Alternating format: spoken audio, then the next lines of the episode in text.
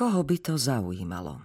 Pred magistrou Okálovou by Ivan o plánovanom reklamnom spote nahlas neuvažoval. Nepredvádzal by roztrasené, sotva vyliahnuté nápady ešte so škrupinou prilepenou na zadku. Pri nej má inú predstavu. Sledovali by spolu v televízii prehliadku najúspešnejších svetových reklamných klipov a keby sa na obrazovke zjavila reklama na auto z ich agentúry, on by len tak na polúst prehodil moja práca. Mimochodom, v tejto chvíli však Ivan nemyslí na reklamu.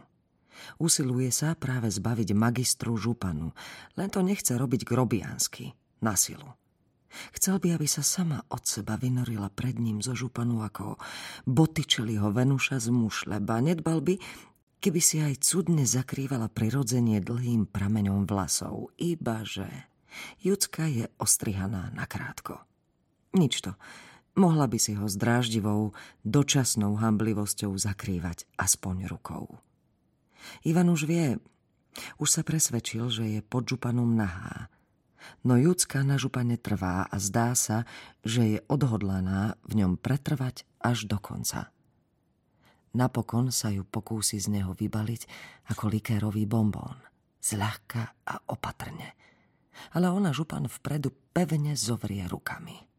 Čo je? Ty sa naozaj nemáš prečo hambiť.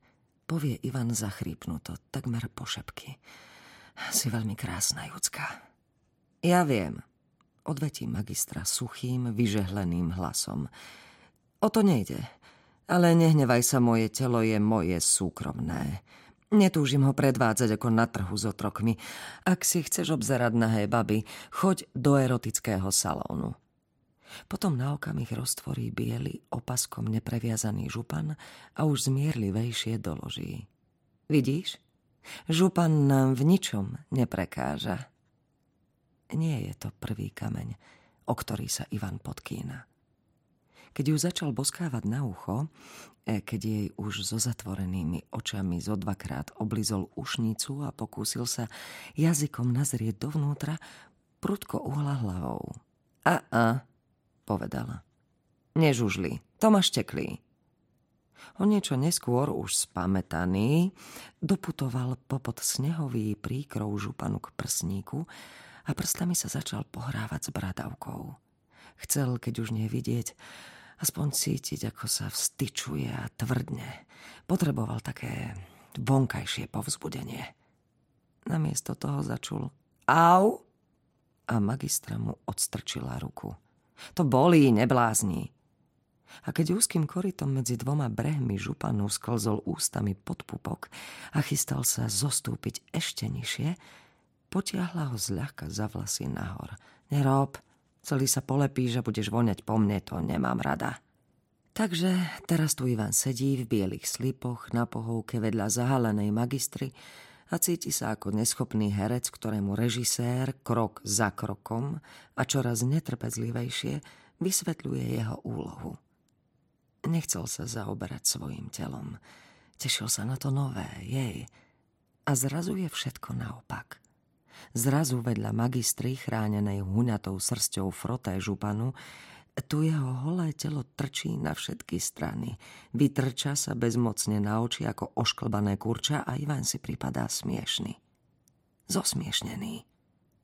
Ešte šťastie, že nie je úplne nahý. Prepáč, povie a prejde ku kreslu, na ktoré pred chvíľou, kým bola magistra v kúpeľni, narýchlo nahádzal šatstvo. Nemám zrejme dobrý deň, nie som vo svojej koži. A aby som povedal pravdu, ty mi tiež veľmi nevychádzaš v ústrety. Júcku už nepridá. Asi na magistre momentálne nič Júckové nenachádza. Judita sa z pohovky prizerá, ako si oblieka košelu.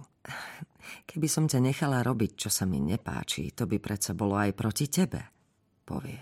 Proti nám obom v konečnom dôsledku. Mohol by si sa mi sprotiviť. Počká, kým Ivan vystrčí hlavu z goliera a doloží. Nerob si z toho nič. Pri prvom raze sa to mužom stáva, myslím, s novou partnerkou. Ivan mlčí.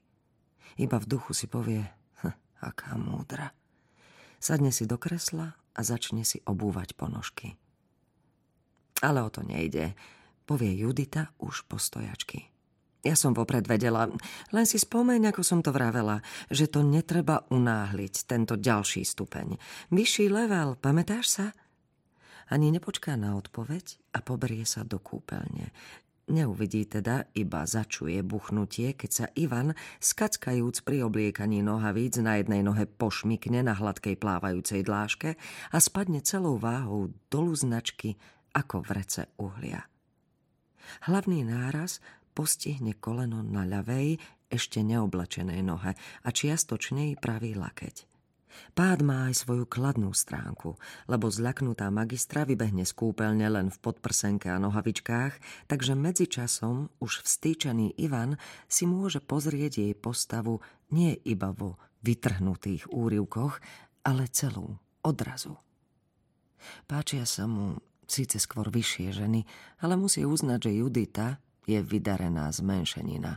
Súmerný, proporčne vyvážený kus. A poteší ho, keď si aj cez priesvitné nohavičky potvrdí, že blond vlasy sú odfarbené. A to nič, povie.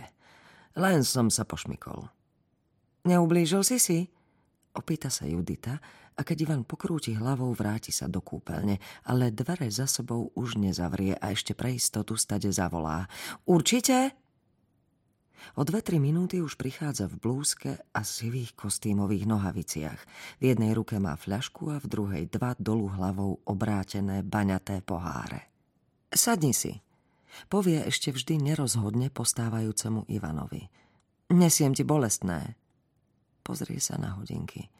Máme čas. Karin dnes po obede zostane v škole dlhšie, nacvičujú nejaké vystúpenie. Prvý pohárik pijú mlčky, ako by sa potrebovali vydýchať. Ivan si všimne, že fľaša je ten istý Martel VS ako minule. A keď podvihne pohár proti svetlu, aby poobdivoval farbu koňaku, zbadá pri hornom okraji na skle šmuhy. Toto by sa Andrej nestalo.